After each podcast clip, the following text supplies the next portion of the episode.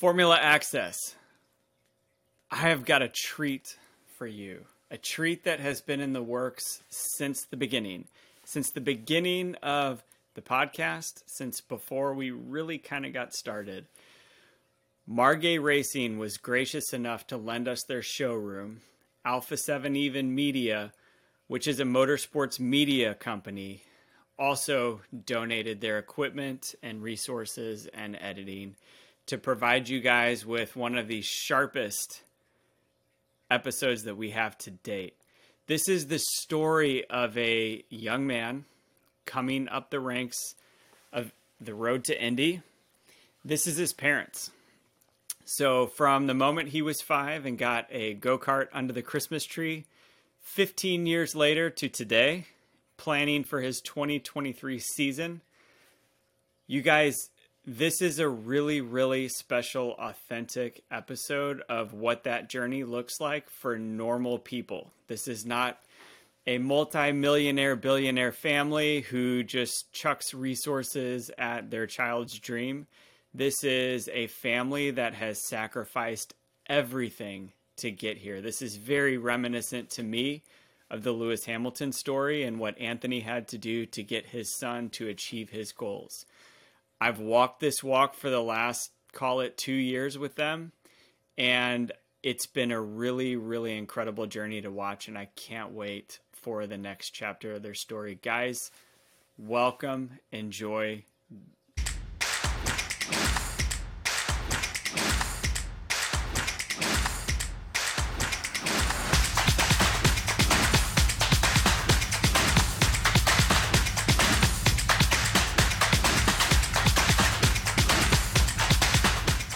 Todd, Amy, thank you. Thank you for spending some time and telling the audience your story. I think, you know, I've known you guys for the past year and a half, 2 years. And I just, from the time that we stopped for a 30-minute cup of coffee that turned into 3 hours, I've just been fascinated by your story. And I just, every time I'm around somebody, I'm regurgitating just the story in its general way. And as soon as I decided that I wanted to do this podcast, you guys were like top of the list. Like, you guys have to be here. So, you know, thank you for coming, and thank you for just allowing it to put yourselves out there and tell your story. I appreciate that. We're grateful. You might hear that word a whole lot today. I don't know what the over and under is on grateful, but I think I would take the over. We're super. Super happy to be here, and thankful that you find our story interesting. We do. So yeah. It's fascinating. Anytime you're around a group of people and the conversation of the world of motorsports comes up, it's something that people gravitate toward. We were at a wedding last night, and you know, as soon as we started talking motorsports with my son, you know, immediately like a group of people came around. So I want this to be kind of a scaled version of that. Is like, what's your story? Tell the audience what it's like to be the parents of an up-and-coming driver that's, you know, been doing this the right way for a very long time. Your story is wild. It's a long time. So explain to the audience who you are. Like, you know, Todd, we can start with you. Like, sure. You know, I think the best way to explain it is I've spent the last 15 years of my life on an amazing journey with my family. You know, I've had the unique opportunity to be at the track a lot over 15 years, and to be with my wife at the track for 15 years, and to be with our families at the track for 15 years. And the track could be everything from, you know, the local go-kart track to the Indianapolis Motor Speedway to Brands Hatch to Silverstone and everything in between. And all of them have been meaningful to us. All of them have great memories. And I think that's just the best way to describe the last 15 years of my life. It's one of the things that I'm most proud of. It's one of the things I talk about the most. The opportunity to really spend that kind of time with your family. Set aside all the fantastic things and the uniqueness of racing, just being with family. I think my mom explained it best. She said, you know, family picnics. We used to go to the park for family picnics. said, my family picnic now is at the track. So. And it lasts for 4 or 5 days. Yeah. So, you know, we got to the point where grandma was bringing cookies and just, you know, the family picnics were at the track. I don't, that's success to me. I don't know that I could ask for anything more. So that's a long-winded answer to your question, but that's Todd Kohlbecker. It's perfect because the bond of father-son is not only something that I've experienced, but every time I'm around the track, it is something that I witness, I see, I hear about, and that connection. And, you know, the more I engage motorsports, the more, you know, I have begun to recognize the whole family, you know, and as I understand it, you come from a line of motor racing. Like you yes. have a family obsessed with motorsports. Obsessed. So I grew up obsessed with How did you get here? So my dad and I, because I was the race fan in the family along with my dad. So we went all over the country all the time and went to lots and lots of races. And so I grew up going to tracks all over and loving every minute of the time that I spent with my dad. And then loving the sport that we were watching. So it was kind of a natural when my dad bought my son a go-kart when he was 4. And that's where the story began, right? That's where it begins. At age 4 or 15 years ago. And, you know, I think maybe one of the more unique things about that moment 15 years ago was that I was not a motorsports fan, really had zero interest in it. You know, I grew up in a family of wrestling, football, baseball, the traditional sports. And when I met Amy, well, she wanted to go to the track and watch races. I said, there's no way I'm going to do that. There's no way. And so Amy would go to the races with anyone that would go with her. And that changed. Once you get to see your kid do it. That's really special. I think that is a feeling that I get more so because my son was in soccer. That's how we connected. And when he broke his ankle for the second time, stopped playing soccer, you know, we kind of lost that thing that connected us. And we, you know, we spent a lot of time talking about and doing, you know, in club soccer, you're driving everywhere. You spend the whole weekend, you know, at a soccer field or whatnot. And when that stopped, it was like, that connection stopped. And then when we started go-karting, it started up again. And like that is actually how I felt, you know, when that started up again, because as a motorsports fan myself, he started speaking my love language of motorsports. And, you know, you're kind of like, wow, brake zones accelerating, you know, lap times, and, you know, a 1/10 of a second here and a 1/10 of a second there. It was those conversations connected us again. And so I think that's special. How did the whole go-kart purchase start? Was that a Christmas present? Was it something that Spike wanted to do early? Yeah, on? It was. You know, Spike is the grandson in the family, and you know, Amy's dad and mother were motorsports fans. You know, they were involved in all of the car clubs in St. Louis. Amy's mom, much like Amy, was very dedicated in organizing those car clubs. You know, there's a registrar, and I think they had a genuine interest in at least exposing their grandson to the sport. And Christmas morning, 15 years ago, on the table, there was a red Margay go-kart, and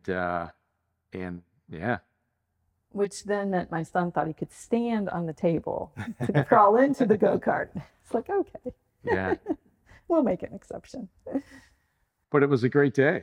You know, we got the stickers out, started putting stickers on the go-kart, and then realized we were in way over our head. You know, 15 years ago, getting into go-karting, there were a lot of barriers to entry.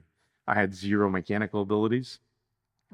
We had a 5-year-old son. Amy loved the racetrack. We knew where the racetracks were. There was one, you know, south of St. Louis, and one in Springfield, Illinois, that we frequented. But to be fair, there were lots of barriers to entry. And that made it extremely tough. I, just to be completely fair, had never turned a wrench before. That makes it hard. Yes, that is something in the first year of karting that I'm, you know, I understand a wrench, I understand mechanics, but boy, when the sun comes out and it changes your entire setup, and the clouds come back out and it changes it again, or you know, the kart's behaving abnormally and you don't know what to do and you're panicking and you know, he's falling down the ladder, you get worried. So I understand. And we were worried about different things, like how do we get this go-kart off this table to the go-kart track? Yeah. No trailer, no truck, right? Like how's that all going to happen? So it wasn't easy. It wasn't easy. I think this is an important part of this step, which is there's a go-kart for Christmas. You found a track or some tracks.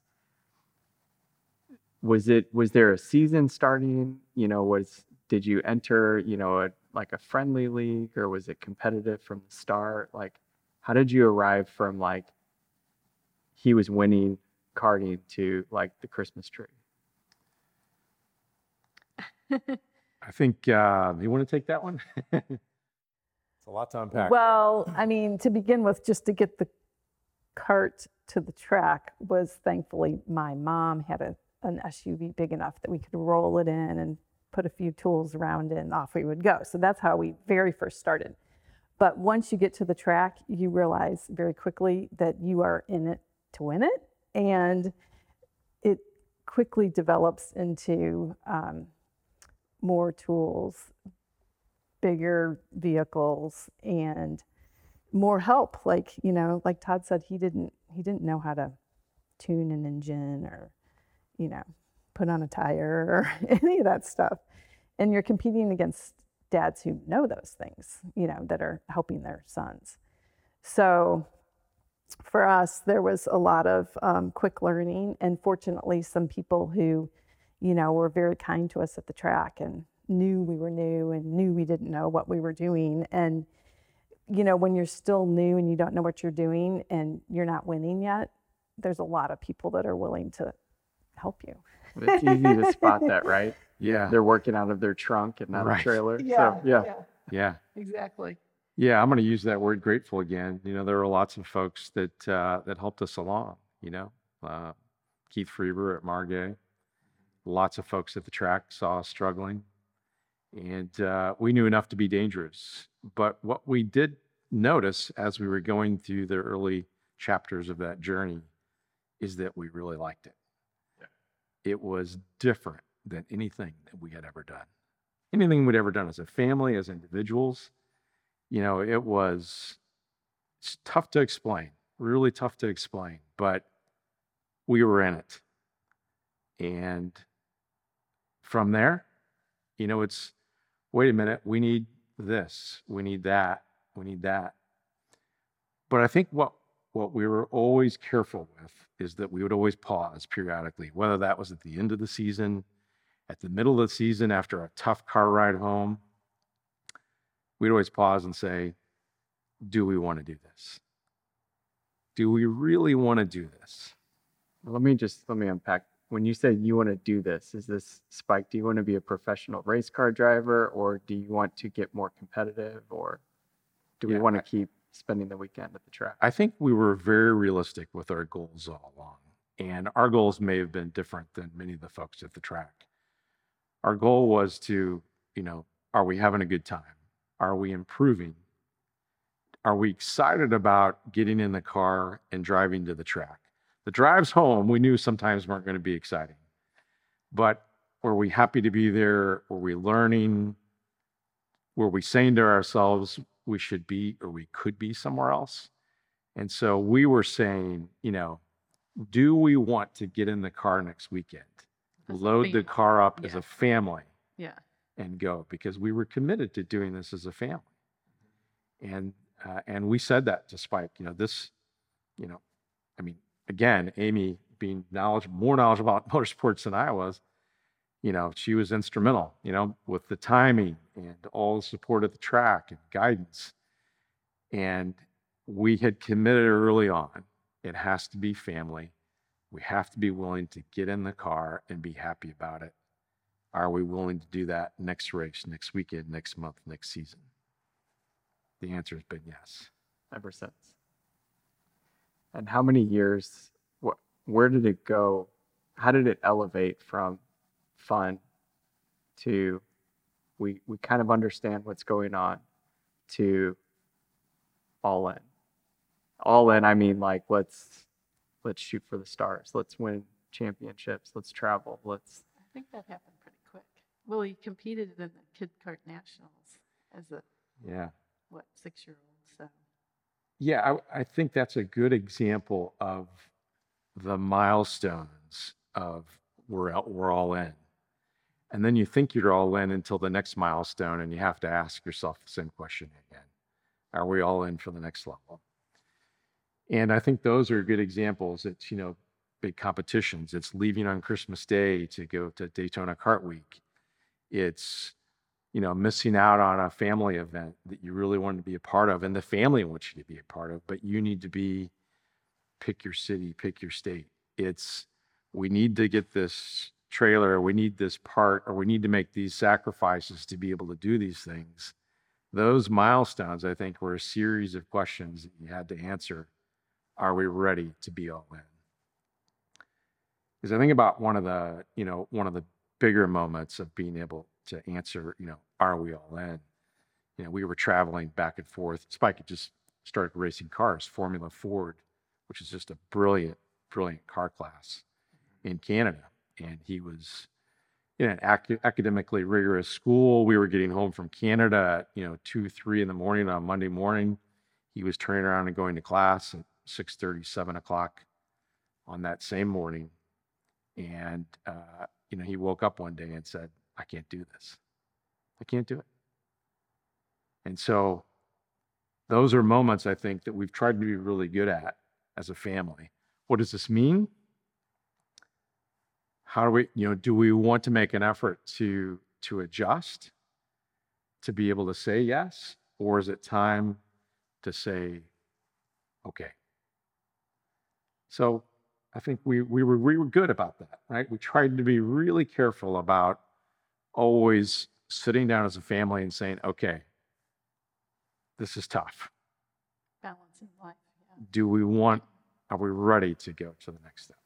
And I want you to dig into that a little bit more, because when we first had a cup of coffee, you were telling me this story, because you just glazed over it, but like really telling the story of what a race weekend looked like as a working professional. I mean, you're an actual executive for a major company, as a day job, as your full-time employment. So what, explain what a race weekend entailed as far as travel and logistics.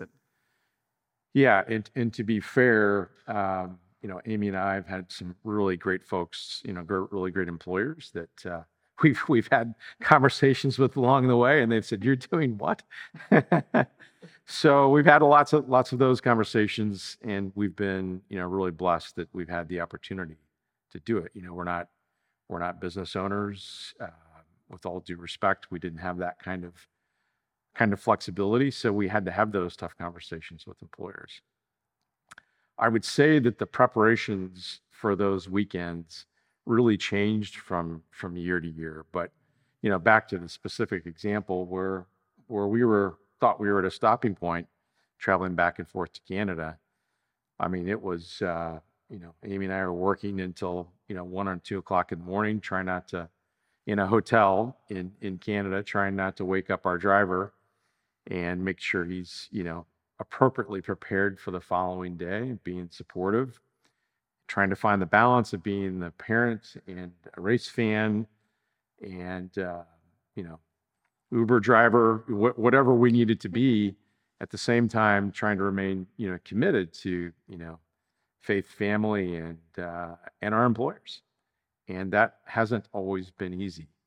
And I think that's what's brought us here today, is that we've not been afraid to do hard things.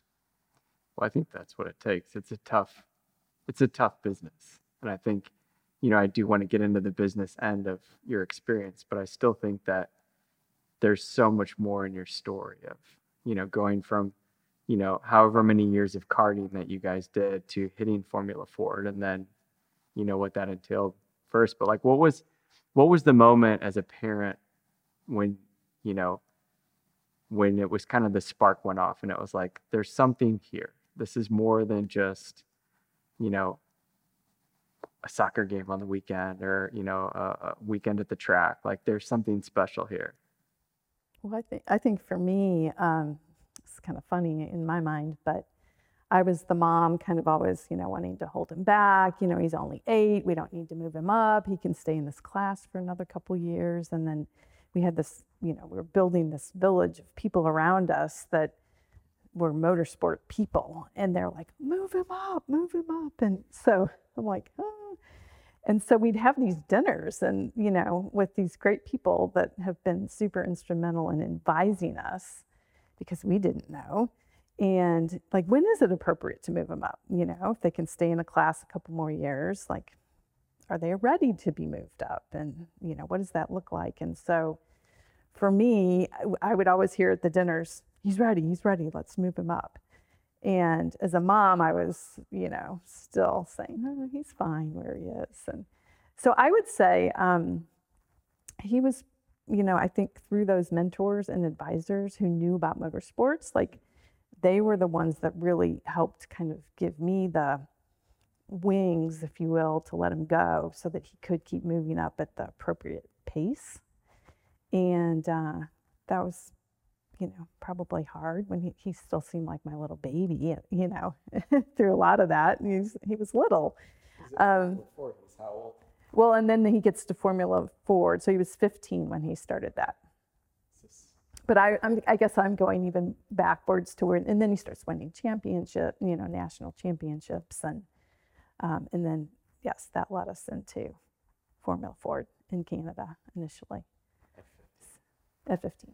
How do you juggle school? Because a 15-year-old still has schooling commitments. Hot. Yeah. Not easy. The journey has not been easy, and you know I want to make sure that is back to being grateful. It hasn't been easy, and we're grateful that we are here where we are today. The schooling was tough, and I think I like what Amy said, and I think that's spot on. There have been a lot of people that have brought us here today, right? This is not Todd and Amy, husband and wife with a kid named Spike that enjoys motorsports and happens to be good at it, right? There are, you know, this room could be filled with people that have been willing to help guide us with their time, treasure, and talent, and everything in between. And I just, you know, grateful, back to the word grateful. You know, your question about the education, I think, is a good one in that we're back to this scenario, right, where we're at one of those pauses. We've come back from Canada and Spike says, I can't do it anymore. And so we reconvene as a family. And, you know, we sat down around the table and said, you know, what do you want to do? And Spike says, well, I want to drop out of school. And I said, well, that's not an option. Not I want to quit racing. I'm done with school. Right. Okay. Let's racing thing. Let's keep doing that. This school thing. Let's exit that. It. Yeah. I love it. His mother wasn't too happy about that, but you know, again, we're talking about you know, a young man who's making some big decisions, and so we went to our local high school, and just so happened the principal at a high school was a high school acquaintance of mine, okay. And so here we are again, sitting down with great people who have guided us. We're sitting down with the principal of the local high school, and we tell our story, and say. We're thinking about moving to New Zealand for racing, and taking school in New Zealand. And he catches his breath and looks at us and says, "I think we can make this work." And so, online school, right? Online school before it was perhaps more mainstream than it is today. And Spike was the first student in the state of Missouri to take the online program called Launch internationally. They were great to him. The teachers were great to him. You know, it's kind of feel like they're in this room with us today. Lots of people have helped us get to where we are. So, okay. So Formula Ford in Canada. Now we're talking New Zealand. So now as two working professional parents, with now you have the ability to do online school on the opposite side of the world. Now how do you manage the logistics of that? I mean, that's not a 2-hour Southwest flight. That's 36 hours. Yeah, we flipped the coin and I lost. I got to stay back here in St. Louis in January and February, March and April. And, yeah, I think, you know, back to our employers being very good to us. We told the story and Amy and Spike packed up their bags and moved to New Zealand. And I stayed back with the dog and our family separated.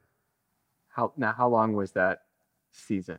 That, not the racing season, but the season of being apart? We're about 3.5 months that Spike and I were gone. And we lived with the race team in New Zealand. So that was a good and interesting experience and a bonding time, certainly, for Spike and I to be living overseas without sort of, you know, Todd always sort of in the mix. And you got to come over some. Yeah, I mean, you know, we made it work, right? It was different. It was a big commitment. You know, you have those conversations again as a family. Is this? Are we sure this is what we want to do? A young man leaving his friends at a really important time in his life, right? A couple being separated, you know, at a pretty important time in a child's life, where parent guidance really matters. And family, right? Big decision. But it was one of those family conversations. And it was a pretty awesome experience. Yeah. So what was that series in New Zealand?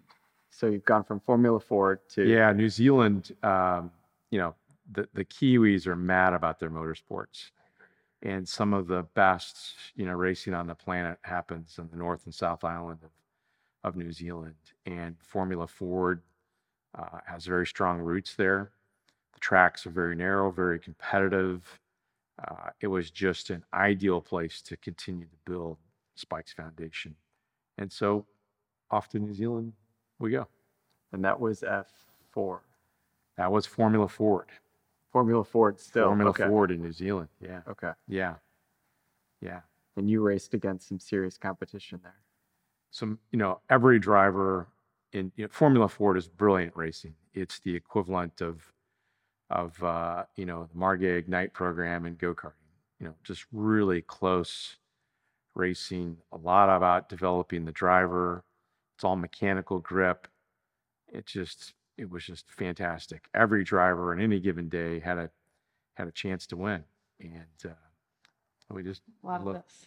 Yeah, it's every corner. Brilliant racing. Yeah, because this is a proving ground for a lot of European junior formula drivers. Is that because it's in the off season of Formula Ford? The beautiful thing about New Zealand is that not only have a great Formula Ford program, but they also have this wonderful off-season program for Formula One hopefuls. And that's the F3 Toyota Racing program. Okay. That's a few chapters down. We weren't quite ready for that yet. Okay, yeah. So then let's hold off on that. Yeah, okay. So you're in New Zealand for 3 months. Then what? Do you stay in New Zealand longer? Where did you go after that? Came back home, right? Yeah. And I think, you know, going back to what we tried to be true to is sitting down as a family and saying, do we feel like we've adequately, you know, checked that box? And did we learn? Are we committed to taking, you know, the next step? And we realized how much we really love Formula Ford racing. And where do you go next? Well, again, back to some mentors. Said, you need to go to the UK, the best Formula Ford racing on the planet. To have the opportunity to race at tracks like Silverstone and Brands Hatch and many other iconic tracks, Snetterton, others around the UK, you've got to go. You got to go to the UK and you've got to race Formula Ford. And the countless open wheel drivers that have really earned their stripes there in the UK. And off we went again. But this time, we just sent our kid. How was that? I'll let his mom answer that. Well, we never heard from him. Once he was on the plane, it was like, okay, talk to you in 6 months. And this is before Zoom and the immediate communication we have globally now. Yeah. Yeah. Well, he could have texted, but he didn't. But the cool thing for us was he went and lived in a small little village outside of London with his race team. He was 16 at that point. And Todd and I went back and forth 13 times in 6 months for the race weekends, which is, about 4.5 or 5 days of racing and practice. So it was an interesting time for us. We got the travel down to a science. We'd get to Philadelphia. We'd work all day from the lounge. We'd fly all night. We'd get in the morning. We'd go straight to the racetrack. I mean, we kind of got it down to as quick of a trip as possible. And then we did that 13 times, and our son had a really great season there, and then came back to America. And that was sort of the whole plan, was bring him back to America, and then sort of, because then from there he went to New Zealand. We're going to have one of those conversations. Oh, right. And then we went to New Zealand. So then that's when we went back to New Zealand. So who's the lead? This sounds to me like this is the preparation in advance of the next season. When you have the sit down, what do we want to do? Do we want to keep doing this? Like who's actually leading this conversation? It's a fair question. I try to be really careful not to say here's the plan, and I will say that Spike has done a remarkable job. Right, we want to be grounded in the importance of being good parents and raising our child to be, a good contributor to society and independent and all those kinds of things. And so, as we're going through that journey, we're sort of pivoting and giving the, the baton to him and letting him drive those conversations. And it was right about that time, just to expound on your question, we had some concerns. Here's a young man who's given up more friends, more high school experiences. He's living in a small village in the UK. And when I mean small, 100, 150 people small. And as parents, we're sort of questioning some of our decisions, right? Is this the right thing to do for our child? And one day he answers the question that we had asked him, how are you doing? Are you making friends? Because sort of the back part of the season, we're a little worried, have we done the right thing? And he said, I went to the store and I bought a soccer ball. I go to the park at night. I kick the ball around and the kids come out of the houses. All ages. 6 to 86 and everyone in between. And he said, I'm organizing the town soccer parties tonight. Love it. And we just looked at each other and said, okay, we're okay. We can go back to being happy parents again and not being so worried. So you have the dinner or the conversation, and then what's next? You're in America. You've been to New Zealand. You've been to the UK. Now what? Yeah, we get a phone call from some folks that we'd met in New Zealand. And they said, here's an opportunity. It's a F3 car in New Zealand, Toyota Racing Series. It's where the Formula One hopefuls come. It's the off season. It's it's an intense 5-week program. We think it's a massive, massive jump for Spike. And we want to make sure that you guys know, just to be realistic, but we'd love to have him as part of the program. And so we said, let's go back to New Zealand. Let's do it. And it was the coin flip this time. I lost the coin flip again, but again, being grateful, did have a chance to go down and see my son race against the likes of Yuki Tsunoda and Liam Lawson, a lot of other fantastic open wheel drivers, and he did remarkably well. But that was a big test, right? It was another one of those boxes we felt like we had to check. Are we prepared to move to the next level? This wasn't, let's just, with all due respect, let's write a check to move up. This is, have we earned our way? Have we earned the right, to race at this level? And won most improved driver of the year, had a great New Zealand Grand Prix, qualified third, out-qualified some of the folks that you see on the F2 and F1 grid today. So it was great. So when you do that, because motorsports is not always about winning every single race. Do phone calls start coming in at this point? I mean, at this point, he's arguably at the world stage. He's won championships, traveled the world, raced with some pretty big names out there. I mean, or do phone calls start coming in for F3, IndyCar? I mean, F2. When he qualified P3 at the New Zealand Grand Prix, the phone started ringing. And it was the European teams. They were watching. And it was humbling, right? Like, look, we've been racing Formula Ford, this big slick and wing, beautiful car. We're in over our skis here, right? Like we were getting better. Spike was getting better every weekend. And that New Zealand Grand Prix put him on the map. Yeah. It was exciting. I wasn't there, but I watched it on TV. You got the phone call. I had the phone call. Did he? Yeah. Okay, so the phone calls start coming in. I think this is a good kind of point to really talk about,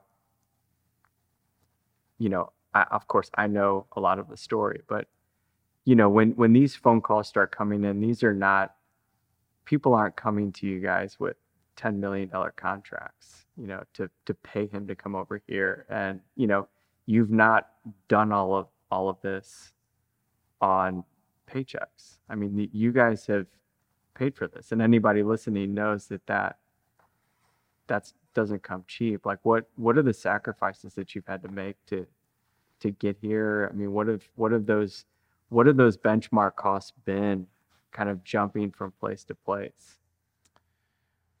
Let me take a shot at that. Sure. I'll try to answer the question.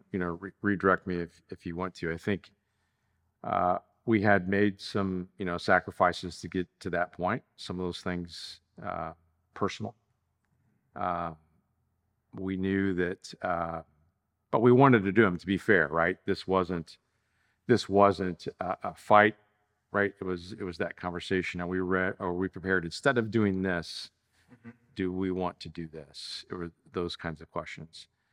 But it's at that point we knew that going to Europe was going to be very economically challenging. To your point, it was, we'd love to have you on the team. This is what it will cost. And to be fair and to be respectful, those European teams, I think they had a keen desire to have an American driver on the team, which was unique, right? It's we were very respectful, honored that they called, but we had to say no. And we said no to many of them. We said no to all of them. It wasn't realistic for us. Was that to go into Formula 3, Formula 4 too? Yeah, there was Formula 3. Okay. Several of the teams in just wasn't financially feasible. It wasn't feasible. And maybe to be completely fair, that would have been another one of those big jumps where we prepared for it, but it almost didn't matter because we it was never a question. We could do it. Just financially wasn't an option for us. So what do families do? Any Formula One or IndyCar driver has to arrive at that point. And what do drivers do? What do parents do? To provide that pathway for their child. Yeah, I think we had to, to look at what we were willing and could financially do and, figure out what the gap was. The gap was pretty significant. And then back to those folks that have been very good to us that I, that I think about candidly most every day. We had to go ask for money. And we had to find a series that was appropriate for the budget that we thought we could attain and appropriate for the skill level of the driver. We wanted to make sure that we continued to check those boxes, that we were prepared to move forward. And I remember sitting down with some friends and saying, we're back to your earlier question. We're all in as a family. We're gonna go ask people for money. And I remember, we sat down with some friends for dinner and people that we know and trust. And without exception, everyone that we asked, go for it. Mm-hmm. And so we did. Okay, so for those that are listening that don't understand the structure of that, you basically have three options. It's either you write the check, a sponsor writes the check, or somebody invests in future earnings. So I mean, how are you even learning this stuff? Like how do you as parents say, okay, somebody needs us to write a $400,000 check? Yeah. For him to get to the next level. How do we come up with that? Yeah. I don't think we were afraid to ask a lot of questions, and credit to some folks that maybe if they're listening to this, they'll know. There were some folks that are, competitors to this day that answered the phone and said, here's some ideas. And again, being grateful for that, because there are a lot of trade secrets in motorsports, right? But we weren't afraid to ask a lot of people, a lot of questions. And we went on a sort of a quiet campaign, if you will. Here's what we're thinking about doing next year. Would you be interested in supporting a kid from St. Louis? Following the dream. That was so Following nice. The dream. Yeah. A local kid in St. Louis that wants to represent St. Louis and the businesses and the people and the families that support him. Do you want to be a part of that? And people started saying yes. Right. And again, I'm humbled, right? Because time, treasure, and talent, we found that people were willing to give of all those three things. And this wasn't just me going and sitting down with people. It was us as a family. It was Spike individually. It was a combination of all of the above, asking people, here's what we're trying to do. We got a St. Louis kid that's trying to make it big. Do you want to be a part of that? And what we heard was interesting. This, almost without exception, everyone said, never thought I'd be a part of something like this. Didn't know it existed. I am compelled by the story and want to be a part of something different. That was my next question. Do you feel like people believed in the story or the previous results? Did they even ask what his results were? Or was I think the amazing part was the people that really did contribute significantly to him and really were super excited to get behind the whole story were people that knew nothing about motorsports.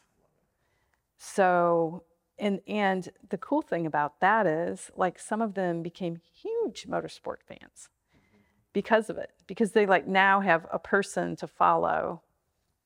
They have their driver that they really care about. And once they came to the track and they saw what a race weekend was actually like, and all of the complexity of it and the intensities of it and the training that Spike's put in for, a decade, and, how hard, there's so much more to the race than just the moment you're on the track. And I think it's hard for people to comprehend that until they're on the back of our golf cart going from corner to corner and getting to see how difficult it is, or being on the track in a golf cart during the track walk and getting to see what it's like to be on the track themselves. And they're like, oh, wow, this is completely different than it looks on TV, because it's a lot more undulating and rolling, and, you know, and you can't pick up all that kind of stuff. And then they're like, oh, I realize how much harder this actually would be to be on track than. The driver has something to do with it, right? The driver does have something. So up until this point, we're in New Zealand. We've come back to America. Like, what has been your favorite of all to this point? I mean, where did you feel like the most growth occurred and kind of?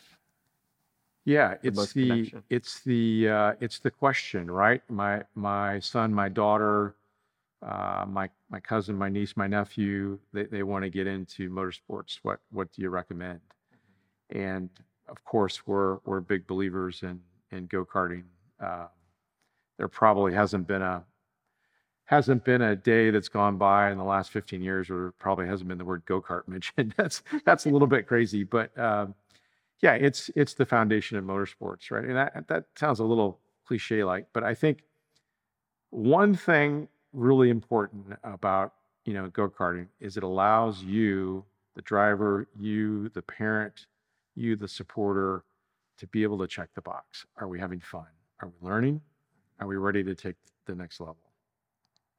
And karting itself, right, just seems like has just a ton of momentum here in the U.S. And look, you can spend as much time and energy as you want in the sport of karting, and have hopefully some great memories like we have. So karting for sure. Now, to be candid, you know, I really wish that there was a larger presence of Formula Ford here in the U.S. It's not a particularly sexy car. You know, there aren't any wings on it, but it is just a brilliant car for a driver to learn how to drive. You know, really. It's a good stepping stone. It's a great stepping stone. Back, you know, again, at the risk of repeating myself, check the box, right? Are we having fun? It's higher speed. It's closer racing. It is super, super competitive. Or at that point, you know, maybe you have an interest in sports car racing, and there's lots of opportunities for that. So I think it's a good time to be asking that question in the United States. How do I get into motorsports? There are lots of opportunities, I think, that may be a little different than what we had 15 years ago. And someone might say different than it was 30 years ago or 50 years ago. What we know is 15 years ago. And it feels like there are a lot more opportunities to be able to check those boxes and answer those questions. Am I right for motorsports? Is this what I want to do? How far do I want to take it? Mm-hmm.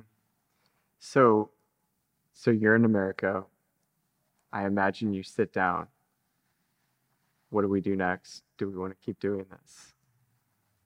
Then what?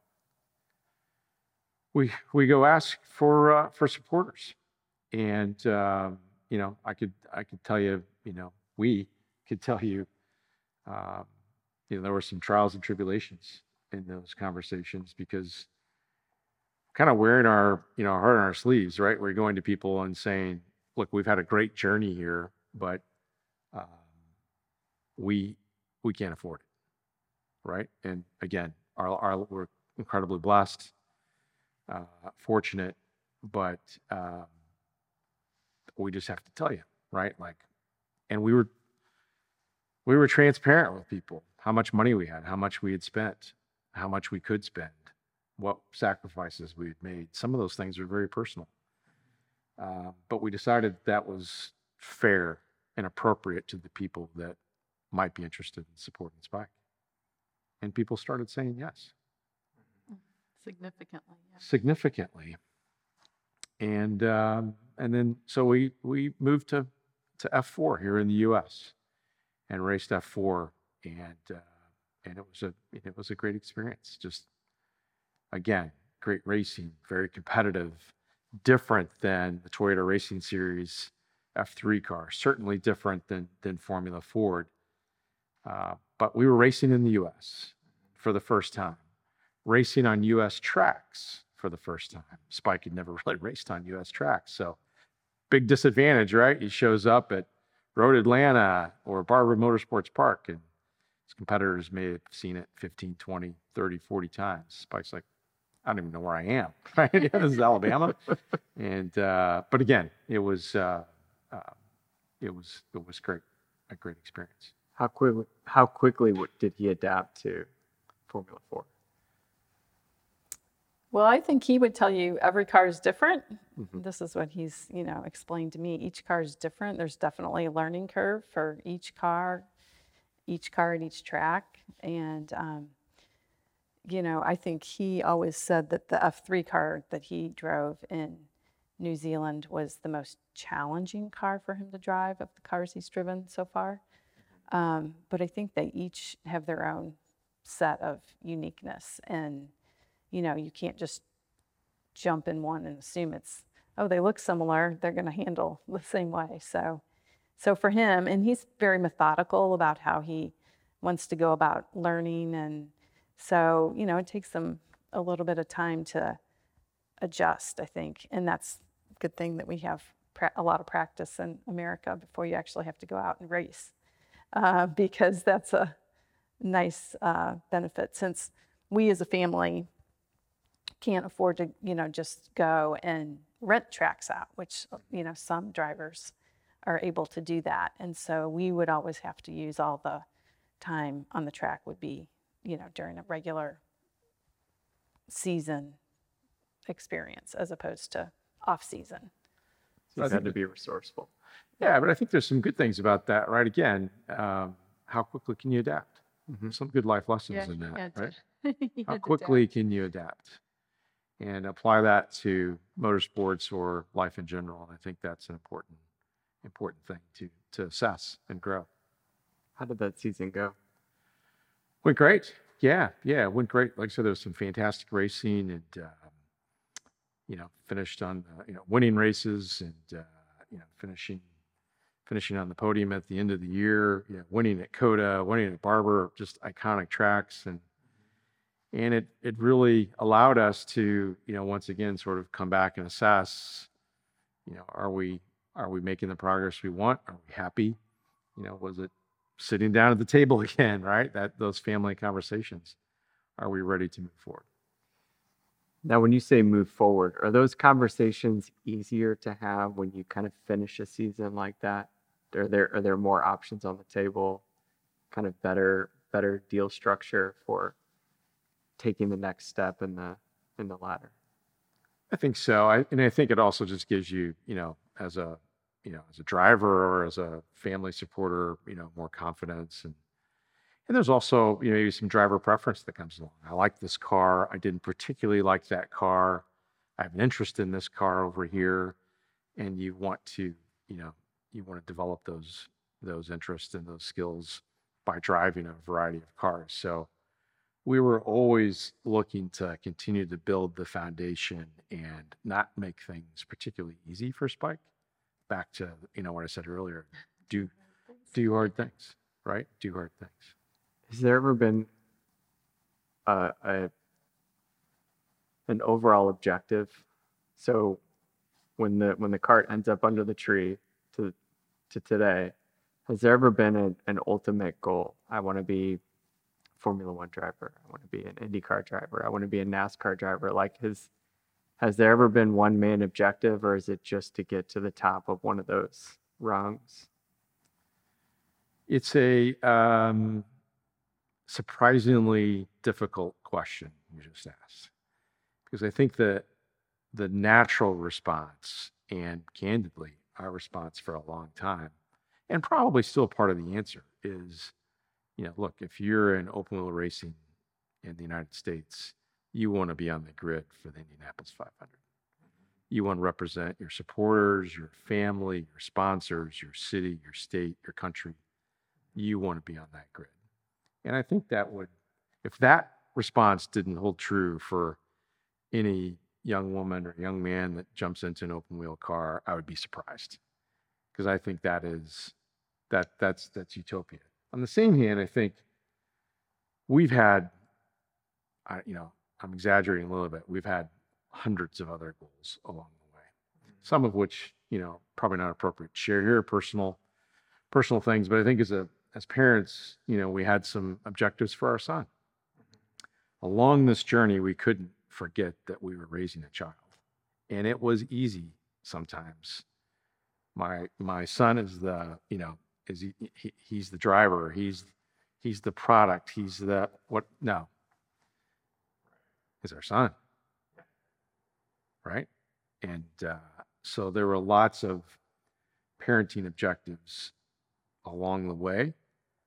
And look, it, you know, we race to win, right? And I think if any driver said anything other than that, I would be surprised as well.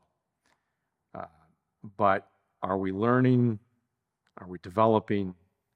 And, you know, have we really checked the box? You guys leading up to this point, I mean, you're arguably spending a fortune every season. You know, your investors are investing, your sponsors are supporting.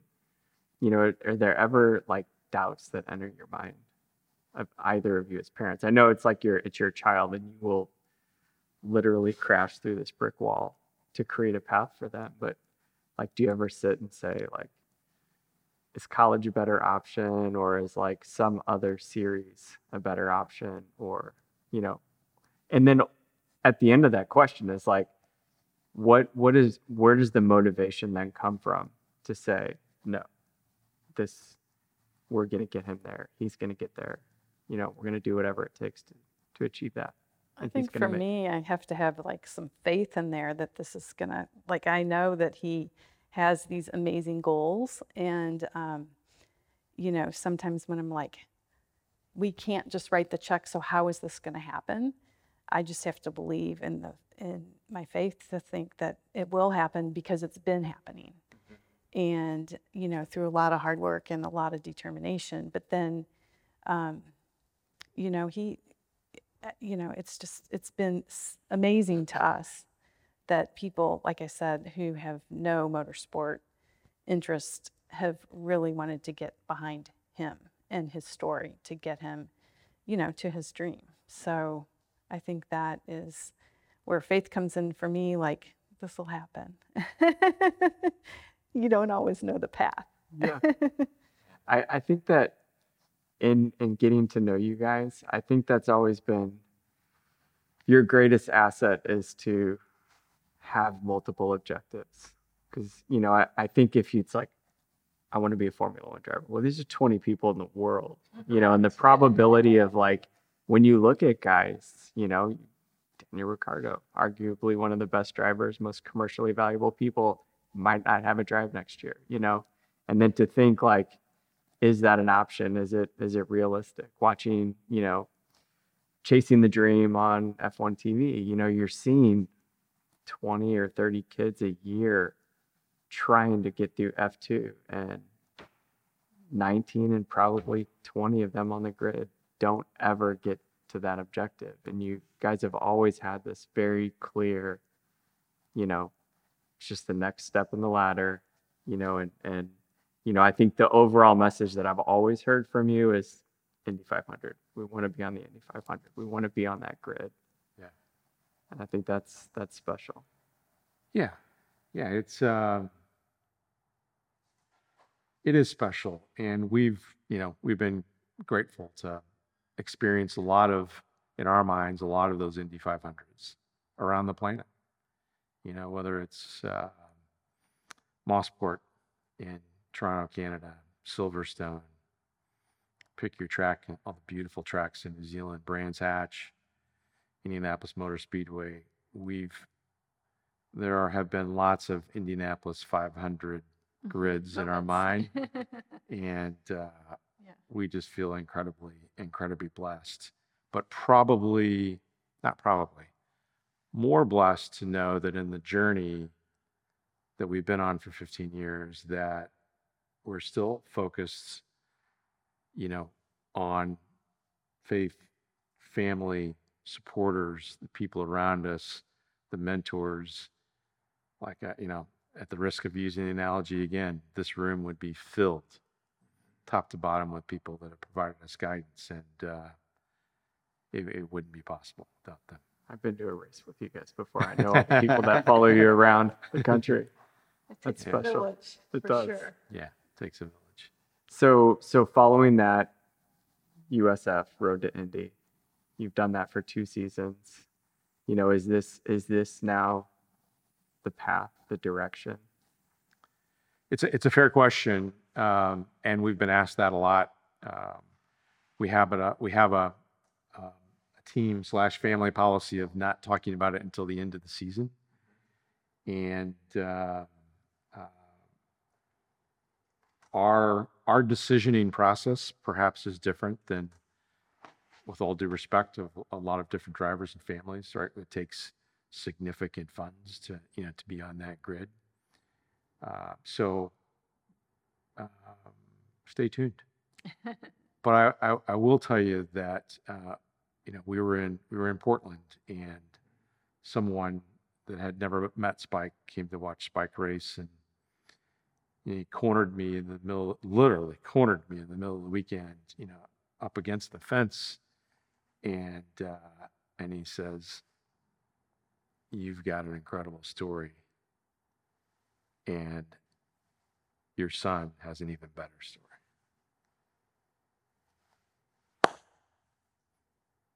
And he committed. So we'll see where that goes. It's incredible. So hindsight is always 20/20. Okay, this is, and I don't want this to be like this is where we failed, but this is like 15 years. What would you have done differently? What do you think, hon? I don't know.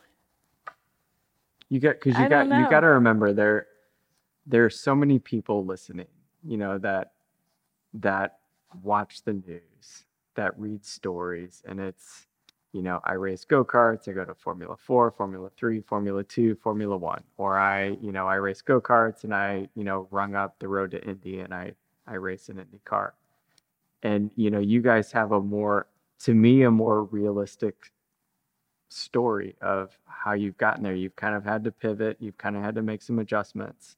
And, for the majority of humans on the planet, writing $1 million checks every year and renting tracks is unattainable, and I think it's important to look back and especially for young families, or imagine yourself 15 years ago listening to this conversation. What advice do you have? What do you have out there for somebody? I think you touched on this before, but it's such a difficult sport to sort of break into, because there are so many things to learn and know. And I do think Margay, the Ignite class has helped that. I mean, that was part of the goal for that, so that it wasn't such a difficult sport to break into. And so we didn't have that. We were breaking in when, the karts were, everyone had different brands, and, it was just a completely different world then. And I think, when you ask, hindsight's 20/20, I think I look at it more from the approach of, what all did we learn? I mean, there's big highs in racing. There's also big lows in racing.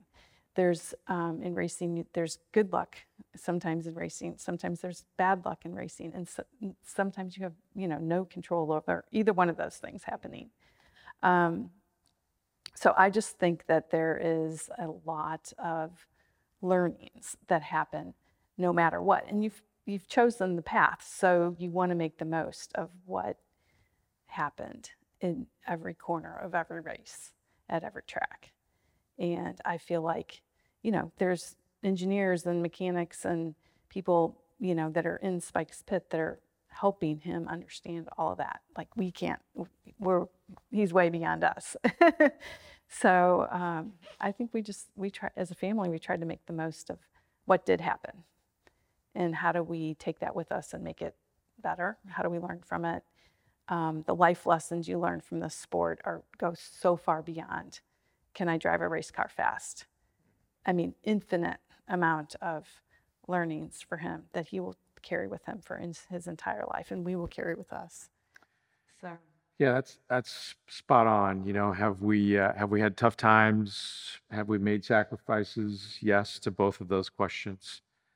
Have there been moments where like, what the heck are we doing? There've been those moments, but we are who we are today because of what happened yesterday and every yesterday for 15 years. Not changing that. What do you guys feel as parents got you to this point? Like, family's important. We're very connected. So what is it that you feel like that you've done since day one to today that's contributed to the success, or that you wouldn't change for any result? Well, for one thing, we have an only child, so it does make it easier to pour all of our energy, talent, treasure into that one individual. I'm an only child. I get that. Yeah. I'm good. But you have two kids, so you know how if you have two, then you have to make it equitable and fair, and how do you balance all that out? When you have multiple children, and so I think for us, having one child helped us to, I guess, to just be able to pour 110% in and day out, and not be distracted with something else. I don't know. It's a good answer. Yeah, I won't try to expound on that. What I think as an outsider, what I've always noticed is just how close you guys are. It's even knowing you guys, but also just, again, hearing the story again. I think every time I hear it, I learn something new. It's just the family dynamic of, it's almost always done in unity. It's never, Spike, you're going to do this, or, Dad, I want to do this. And, it's always in unity, and there's never, that I can see where, it's one against two, or, two against one. We sit down after every season and we say, do we want to keep doing this? And I think that, any person that I've talked to that is starting this journey is always just that, is like, the racer is not a product. It's your son, and it should always be that. And I think you guys have truly exemplified that in the years that I've known you, and the races I've been able to attend. So every season, so you guys have 2 years in USF, you guys have done, many, I guess, multiple seasons and a series. Has it always been with the same team? Has it always been in different teams? I mean, how do you even pick that? Because like if I'm going into Formula One or IndyCar, like I pretty much could tell you with the flip of a hat, like who I want to race with. But, when you start getting into these teams that are, they're televised on streaming internet, they're not well-known brands or teams. How do you pick? It's a good question. And it really, it varies significantly, not only from season to season, but, sometimes from series to series. The job of a team owner is, extremely difficult, right? We could spend hours talking about that. That's a topic for a team owner that might be on your show someday. But, what we've tried to do is just be very grounded in every team brings something different, right? A different set of skills, different background, different philosophies. And no one team is going to have an absolute 100% match with any magic wand that you would have about this is utopia. But that's the beauty of it, right? You have to go into it, really understanding and appreciating this team owner, this mechanic, this engineer, this member of the sport team. They're all going to be different from the last one. What can we learn from them? And so I think every year, including this year, I've been able to say our son, Spike, learned more this year than he did, last year. it's a different set of learnings. Doesn't mean it was better or worse, just a different set of learnings from year to year, compounded over time. And I think that's what really makes, I think, a very accomplished driver. Sure, there's the great long-term connection between engineer and driver, and that's a recipe that's often, measured in success. I also think there's some benefits in drivers really understanding and appreciating the ability to work with different folks, different teams, engineers, team owners, and mechanics. And Spike's been fortunate to be able to do that. And I think because of that, his attitude showing up at the track is arguably pretty well-rounded. What creates a good team dynamic or a bad team dynamic? I mean, I think one of the most misunderstood things with, from the outside is that it is all the driver, and if you do end up in a particular series and you don't win every race or you don't win the championships, you're a bad driver. So, me personally, I believe that the team has a lot to do with that. And so, what creates success and what creates hardship where a driver's talents aren't showcased? I'm going to answer that. And it could be your experience or something you witnessed on the paddock. I think a driver has to develop skills at an early age to really understand what's happening with the vehicle I'm driving. What's happening with the go-kart am I driving? Is one tire off on tire pressure? How's the front end acting? Those skills are 100% transferable. Pick your age, from 5 years, 6 years, 10 years, 15-year-old drivers into the highest level of motorsports. And so when you have a driver that has the ability to really understand the car, the behaviors of the car, and an engineer that has the ability to interpret those and input it into the car and make those changes, it's where the magic happens. Yeah. Not to get off topic, but there is no bigger team sport than motorsports. Couldn't agree more. Nothing even close. If one person on the team, choose any of those folks that we've talked about, is not in sync with the rest of the team, forget it. And that's why you see, that's why you see some challenges in the highest level of motorsports, right? Drivers often don't suddenly become underperformers, right? There's something missing. If you're performing at that very, very high level, it's a team sport. And arguably the most important, the most complicated team sport.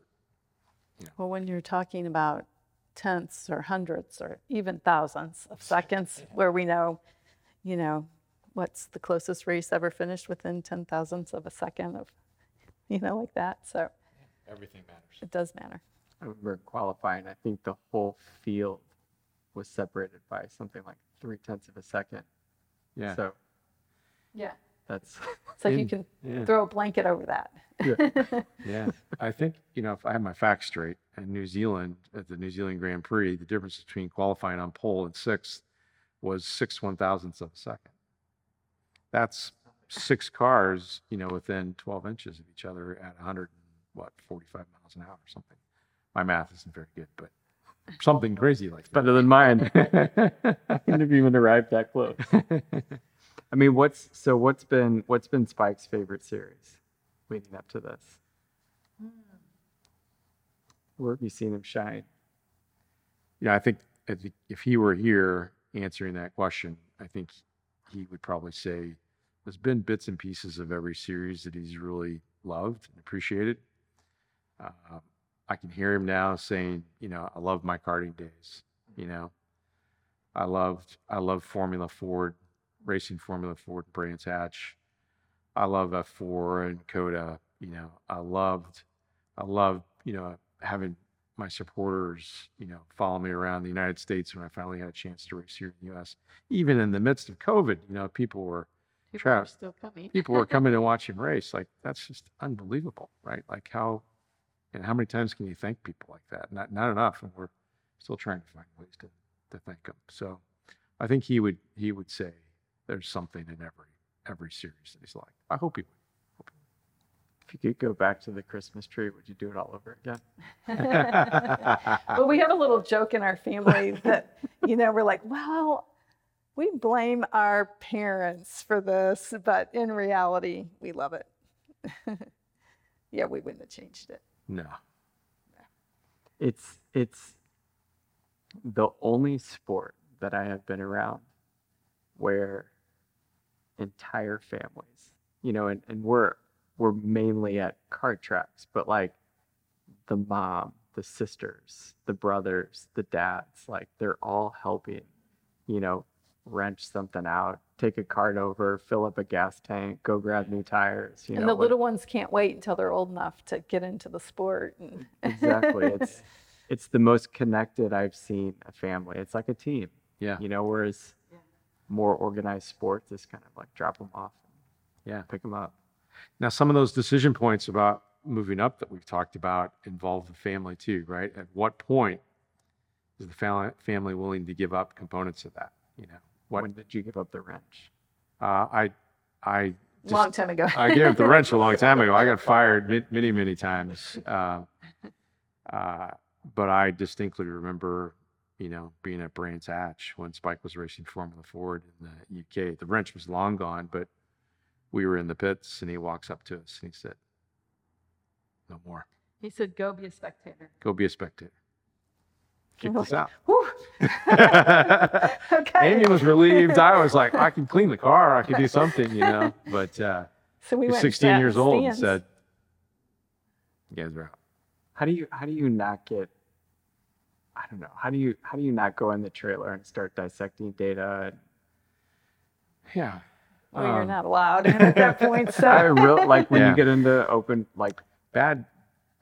There's not a lot of room for bad parents in professional motorsports, and that you know, not bad parents, just parents. Well, parents in general, yeah, right. Parents in general. So, fortunately, you know, we got the message early on that you know, go watch the race, enjoy it. Well, to his credit, he said, you know, he explained this actually to another parent who, when we were living in New Zealand, and this father was very, very, very involved, like so controlling over his son's racing. And his son was a really good racer, but you could tell that the son was underperforming because of the pressure, intense pressure. And I saw it, like he would just yell at the kid. And this is in F1600. And it's like, you know, the kid just was so afraid of what the dad was going to say when he came off the track that he just couldn't get his mind around it when he was on the track. And so Spike tried to actually, the dad came to Spike and had this conversation with him. And Spike had this very mature conversation with the dad. And he said, you know, we have all the experts. You're paying for all the experts to be around us, that know exactly what to tell us to do and how to do it. And to have a parent to try and come in who doesn't know the sport and trying to, you know, like us trying to say how to take a corner. Well, we don't know how to take a corner, you know. And anyhow, he would just say that let the experts teach us and tell us and guide us. And it's best for the parents to just, you know, watch from the sidelines. And yeah, I think it was appropriate, right? I think... the dad was appreciative, actually. Yeah, and the dad was appreciative. Believe it or not, yeah. But the dad actually came to see, I mean, Spike and this driver were friends. And so the dad actually was seeking Spike out to understand, like, am I out of line to be, you know, yelling at my kid? And Spike, in a very mature way, tried to explain how difficult it is when you're on track and all the things, all the input that's in your mind that you're trying to execute.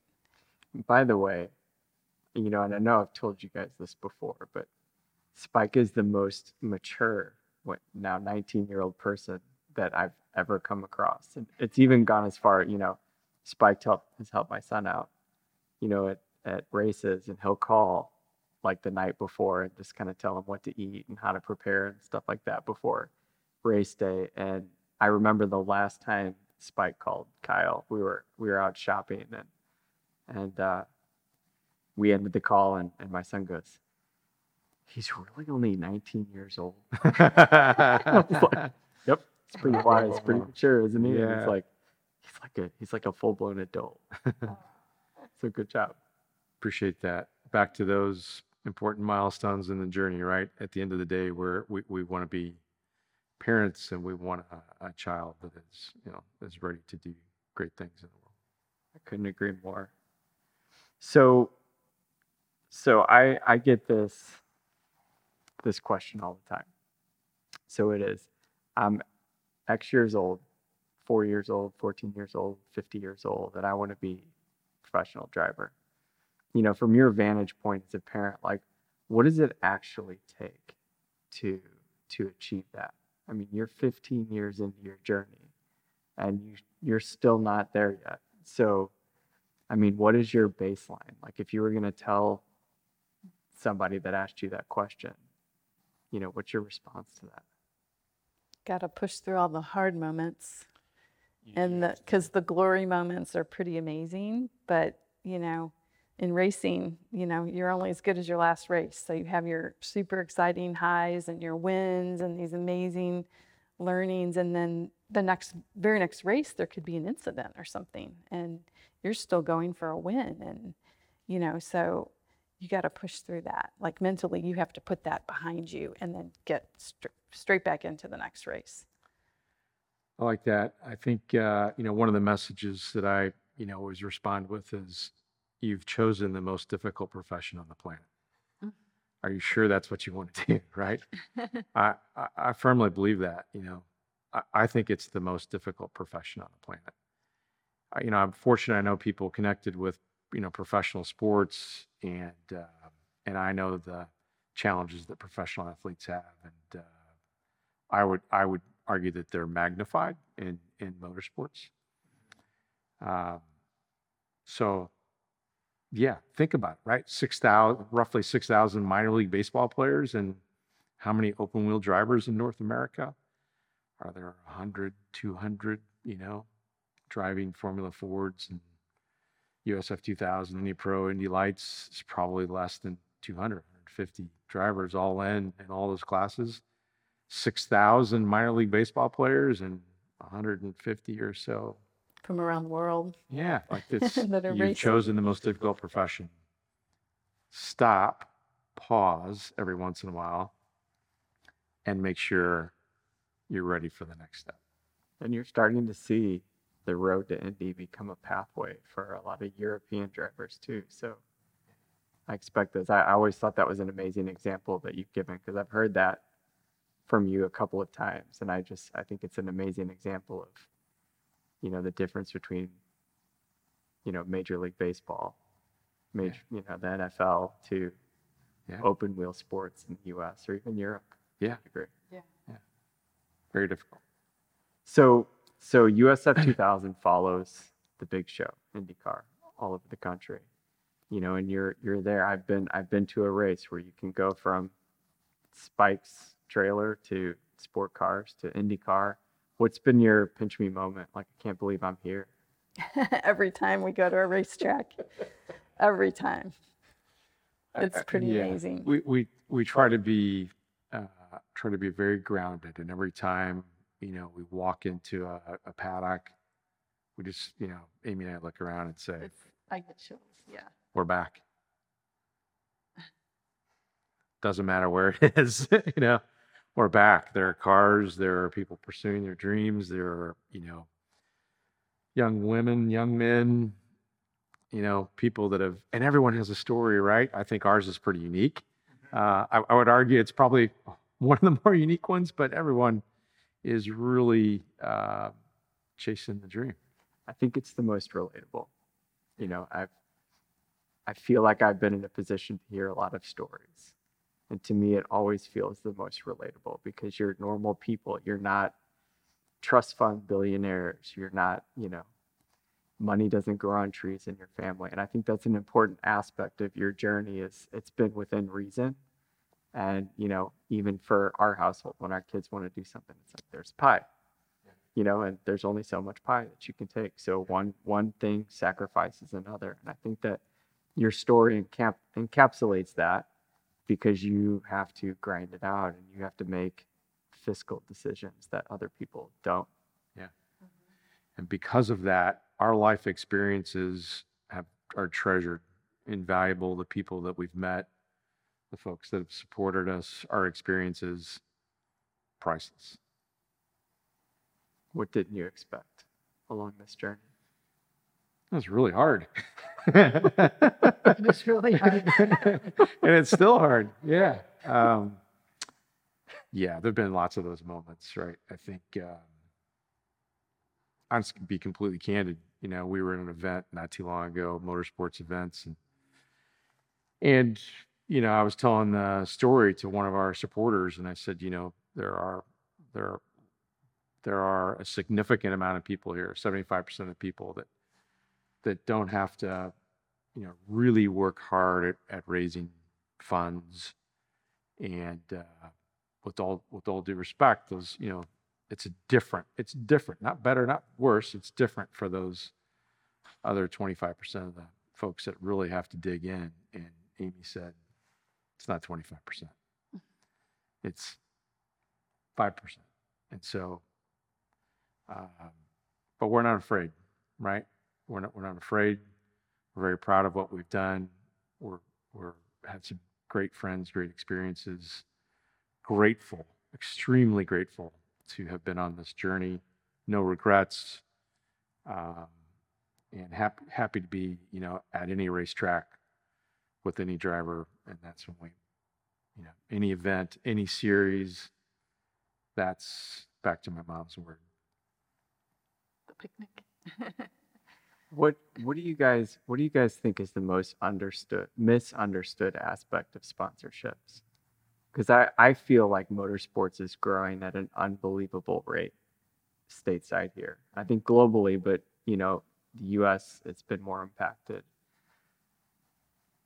It seems like so many drivers struggle with finding sponsors. You know, what do you I mean, you guys engage in more than I ever have.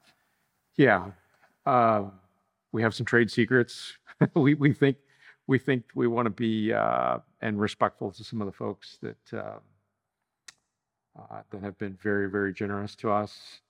But for us, we try to be very, very transparent, right? It's more than a sticker on the car. We're a relationship with that. We want you at the racetrack. We want you to experience the highs and lows. We want you at the picnic. We want you at the picnic. And if you can't be there in person, we want to share that story with you. When we see you next time, we want to know that you are part of the family, right? Like, this is not about going out and putting stickers on cars, albeit important, right? We want to have brand recognition for the folks that believe in Spike and believe in his journey and want him to succeed and want to be part of the picnic. But we love the opportunity to have people with us sharing the journey. Mm-hmm. And Spike has some very, very amazing relationships with these people that he's cultivated the friendship. You know, people of, you know, all different kinds of businesses, all different age groups of friends that he has cultivated these friendships with. And he gets a lot of mentoring from them that is phenomenal. You know, a lot of these people are very successful business owners, and he gets to benefit from, like, just absorbing their energy and their passion. And once again, these are people that know nothing about motorsport, but they are passionate about someone who cares that much about succeeding. Don't you think it's a two-way street though, too? Yeah. Because I feel anyone on the other side of that table from Spike always has a fascination or appreciation for high-performing people and somebody that is sacrificing and chasing a dream. I think there's so much complacency in the world, or just lack of direction. When they see it, it's almost an encouragement to them as well. I think it's a two-way relationship. So we are in the Margay showroom here. You know, I know Margay has been a huge part of your journey, you know, and I know every time I'm around you, it's a huge part of your history and today, and just there's a lot of loyalty there. So like how are they involved? For most people that are not from St. Louis or not part of the local karting scene, I had no idea who they were until we bought a go-kart, and you know, and I'm finding out that it's a much, much bigger thing than our local track here. Well, lifelong family friends of ours, the family that owns this business, and now Keith Freeber's the third generation owner. So I've grown up knowing the family and going to races, you know, races, Keith's races, and all the people that he raced with my whole life, like as a kid growing up, because our families were so close. So Margay and the brand has been in my life. You know, I know his grandfather who founded the business, and then his dad, who's very good friends with my dad. And so, yeah, it goes way, way back. And this is where it started for Spike, and Margay's been really good to him in the sense of, you know, he's been a factory driver since he was little, so 10 years, right? Yeah, I like that. I think you're, you know, as I think about when you said factory driver, the accountability that you have as a young driver, you know, you're representing something, you know, you're representing a brand, you're representing a family, you're representing a community. Bigger than yourself, yeah. Something bigger than yourself. And, you know, when I think of Margay and Keith Freeber, that's, you know, Spike is the foundation of Spike Kohlbecker Racing is built on that sort of principle, right? Like they gave him an opportunity to represent the family, the brand, the community, and Margay, and that's just invaluable. Because it's a national brand. It's not just a St. Louis thing. And there's been a lot of hugely successful names that have come from a Margay kart, if I'm not mistaken. Spot on. I think Margay karts have been shipped all over the world. I think New Zealand has Margay karts, and I know at some of the races, like there's been guys, Kiwis that have come over to race, and guys from Australia have come over to race. So I think the Margay brand is known in other parts of the world as well. So at St. Pete, I wore Spike's shirt the whole weekend. And I can't tell you how many people came up to me and like pulled me aside and was like, Kiwi, are you a Kiwi guy? Like, you know, and asking tons of questions. Several of them knew who Spike was, you know, which was interesting. They recognized, yeah, you know, all of the logos. I had no idea any of them. You know, I was just there supporting you guys. But yeah, we've had some, you know, speaking of great companies that have supported Spike, CFX is a company based here in St. Louis that is branding, marketing, advertising, and they've put a creative touch on the Spike Kohlbecker Racing brand that has also been very invaluable. Gotta have a brand. Gotta have a brand. So we've joked about this in the past. Have you ever considered starting a team to make that next step easier, more complicated? Yes. No. Yeah, I think a great deal of respect for team owners, set aside if it's go-karts or IndyCar or everything in between. Great deal of respect. It is a challenging business model, I'm sure, from what I see. Stay tuned. Never know. That's how Horner got started. Never say never. He was a driver without a team, so he started the team and realized he was a better team manager than driver. There you go. Well, I know I'm a bad driver, so that part I know. So how do people find you? How do sponsors find you guys and support this journey and story? Spike Kohlbecker Racing. You know, he's got an awesome presence in the marketplace, thanks in part to CFX, the company that I mentioned before. It's been a long time sponsor of Spike. Great people. I think his brand is well recognized. I think he's very happy and proud to, you know, where the hashtag STL made, St. Louis made on everything that he does. And so just invite you to reach out to Spike on any of those channels. Amy and I are available too. If you care to talk to the parents, we'd love to, you know, to find ways to give back. There's been a lot of people that have been very good to us. So happy to chat with anyone that cares to hear more about us and our journey. Anybody that wants to have a 3-hour cup of coffee with you, I tell you, it's worth every minute. We can make it shorter. Just remember, Amy's the motorsports guru, not me. So make sure she shows up. What can the world of motorsports do to help you guys?